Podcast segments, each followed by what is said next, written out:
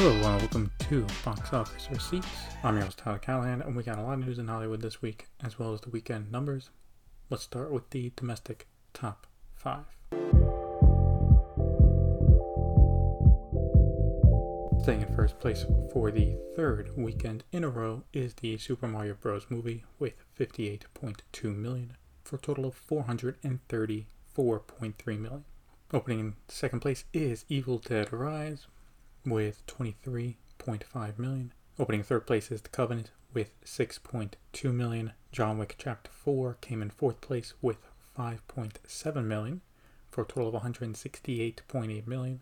In fifth place was Air with 5.5 million for a total now of 41.3 million. Also to follow up on other movies, since we've had a lot come out, Dungeons and Dragons came in sixth place and now has a total of 82.1 million.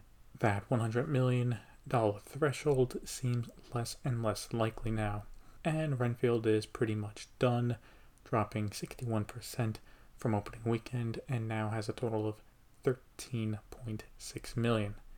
Also, A24 is not having a good time with Beau is Afraid, their latest film starring Joaquin Phoenix. Last week they had a limited release, and this weekend expanded to 965 theaters, and it only brought in $2.7 million with a total of 3.1 million. It does not help that the reviews are mixed and it's three hours long, but still, coming off of the whale and everything everywhere all at once, this isn't great. So Universal and Illumination keep raking in the cash with Mario and will at this rate likely hit 600 million domestic. I knew this would be big, but not this big uh, for New Line and Warner Bros. Discovery. They finally had a good opening this year with Evil Dead Rise, and with strong reviews, should continue to do well at the box office. As for MGM, though, they did not have good time with Covenant, directed by Guy Ritchie and starring Jake Gyllenhaal. It's reported to have a budget of around $55 million, and this does not seem like a movie that would have international appeal, so it really needed the domestic box office to do the heavy lifting and it didn't. I also feel like this was the wrong time to release it. I mean, smash between a family film, a horror film, and the other action films around, this really didn't have an audience.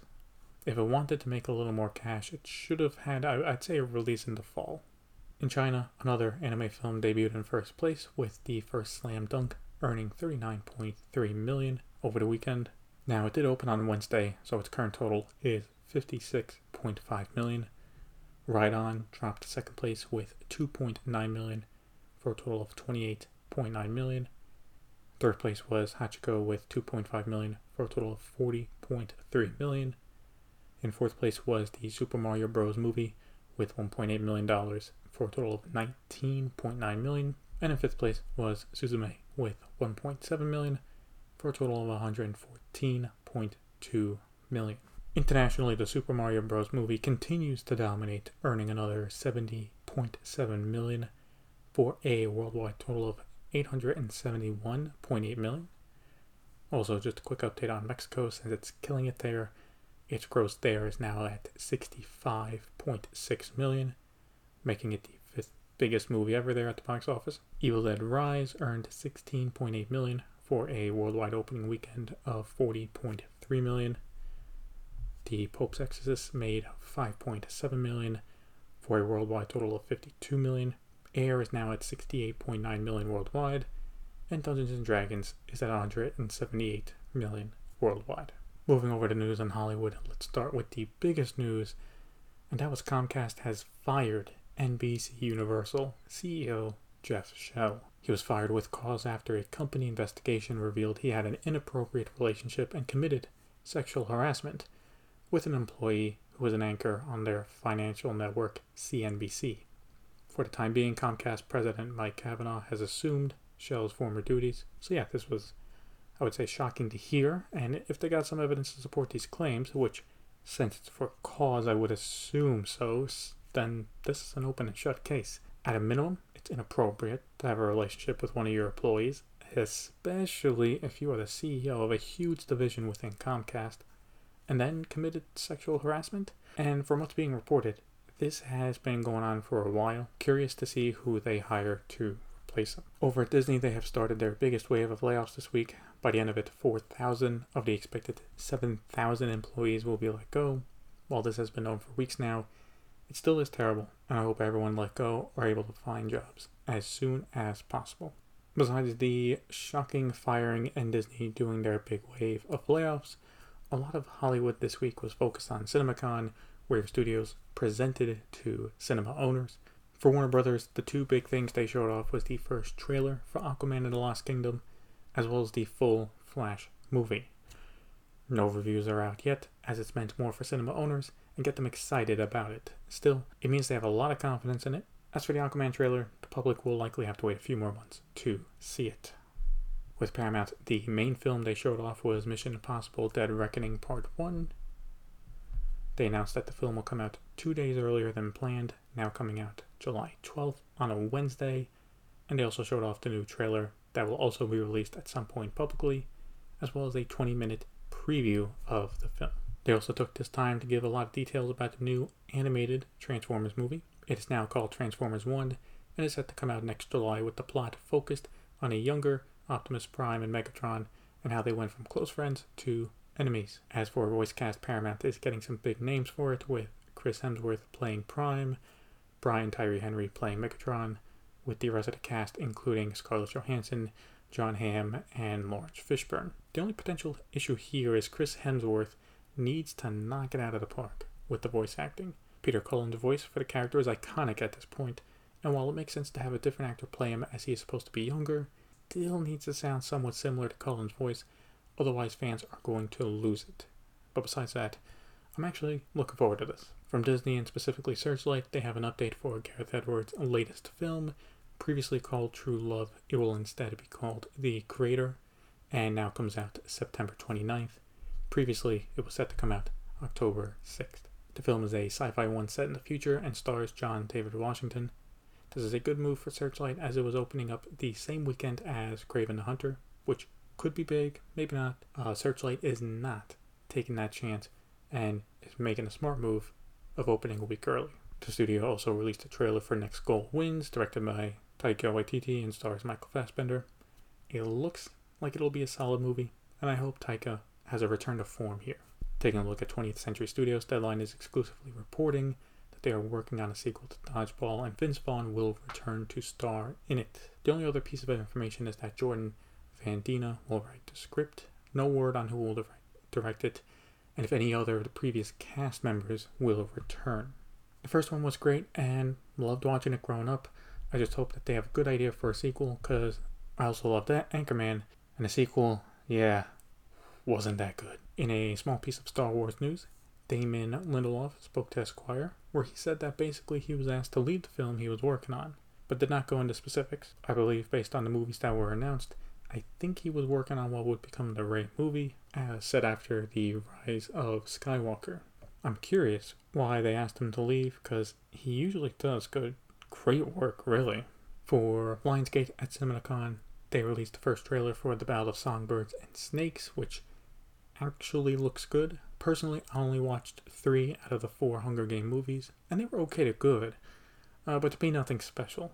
But watching the trailer, it does seem, at least production wise, they are stepping it up, especially with Francis Lawrence coming back to direct it. It comes out November 17th. For Sony at CinemaCon, they had two things going on. First was showing off Napoleon, the Ridley Scott movie that they will now be distributing for Apple. They confirmed that it would be released in theaters at Thanksgiving before going to Apple TV Plus. During the press conference, they also showed off some footage of the film, showcasing Joaquin Phoenix as Napoleon. I'm looking forward to watching this. Sony also showed off the Equalizer 3, starring Denzel Washington, who also received a Lifetime Achievement Award from CinemaCon, so congratulations to him. As for the film, it's an Equalizer film set in Italy, and it comes out September 1st. Universal has found their writers for Fast 11, with Deadline exclusively reporting that they have hired Christina Hodson and Oren Uziel to write the script. Joel Kinnaman has signed on to star in Neill Blomkamp's upcoming film They Found Us, which will be an alien abduction thriller, with production set to begin later this year. Ever since District 9, Blomkamp has been hit or miss, but I hope he does great here, and Kinnaman is a great actor, so I'm looking forward to it. And I guess we'll also see how Blomkamp is doing when Gran Turismo comes out later this year. Finally, Deadline is exclusively reporting some casting updates for Gladiator 2 at Paramount, with Connie Nielsen coming back to reprise her role as Lucilla, and Joseph Quinn is in talks to play Emperor Caracalla.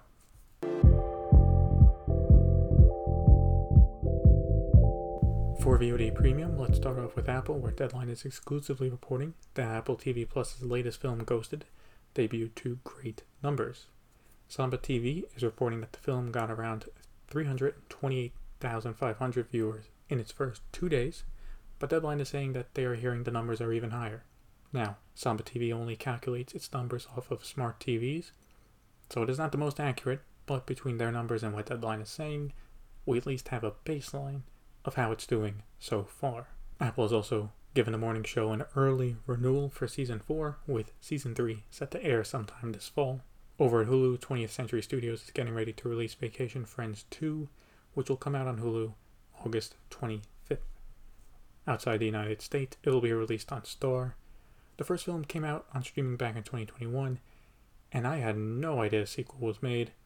Or maybe I reported on it and I completely forgot, but for me, hearing this, like coming out of left field. Staying with Disney for a second, reviews have started to come out for the upcoming Disney Plus movie, Peter Pan and Wendy, and reviews are okay with it getting 62% on Rotten Tomatoes. It comes out April 28th. At Peacock, the only thing they had this week was a teaser trailer for their upcoming series Twisted Metal, starring Anthony Mackie. This is a video game adaptation of a series that used to be popular on PlayStation, and in an interesting move, Peacock will be streaming all 10 episodes July 27th. They are not doing one a week. Considering that they need every sub they can get, I wonder if this is indicative of the quality of the show. While personally, I'm not expecting Last of Us level of quality, I do hope it's somewhat good. For Amazon Studios and Prime Video, they sadly got hit with job cuts, with 100 people losing their jobs. Hopefully, they will be able to land on their feet as soon as possible. In exclusive from Deadline, they are reporting that Michael B. Jordan and Christopher McQuarrie are teaming up to produce a movie for Amazon Studios called Iron Curtain. This was originally an idea and script McQuarrie wrote back in 2003, and he and Erik Jendresen will work on rewriting it. Besides that, not much is known, including what the plot is and who is going to direct and star in it. We will see how this one comes together. Nielsen has released their top 10 charts for streaming for the last week of March, and there are a few notable things. First off, for Netflix, The Night Agent continues to do well now clocking in at 3 billion minutes watched, and on the Nielsen charts makes it the 24th most watched show or film since they started tracking streaming back in 2020. Not a big, big record, I know, I know, but it does show that Netflix is building up another year of hits for their service. Murder Mystery 2 also debuted on the top 10 chart, placing third with 1.1 billion minutes in its first few days of release. For Disney Plus, the big show for them on the chart was The Mandalorian, in the middle of its third season, now with 878 million minutes. And for Apple, they have made it to the top 10 with Ted Lasso with 570 million minutes. And if you look at the top 10 streaming originals, then Ted Lasso jumps up to fourth place, right behind The Mandalorian. Sticking with numbers, let's take a look at Netflix's recent top 10 chart for the past week, where The Diplomat debuted in first place with 57.4 million minutes. With this, The Night Agent dropped to second place with 56.6 million minutes. So, yeah, it was actually a pretty close race. As for their reality shows, the live event, which did not go well for Love is Blind, did not stop people from watching, as the fourth season raked in 39.4 million views for a fourth place finish. The streamer released a teaser trailer for its third season of The Witcher, and the last one, starring Henry Cavill as Geralt. With the teaser, though, Netflix confirmed that, like a few of their other shows, will be split into two parts, with Volume 1 coming out June 29th and Volume 2 coming out July 27th. Netflix does seem to have found a middle ground in stretching out their shows, but also not abandoning their binge model with them splitting up the seasons over a month two binge drops. Personally, I haven't watched a show on Netflix where this affected me so, if you have watched a show recently, where Netflix has done this, what do you think of it? Let me know. Netflix CEO Ted Sarandos has stated this week that the company will commit to spending $2.5 billion over the next few years on producing South Korean shows and films.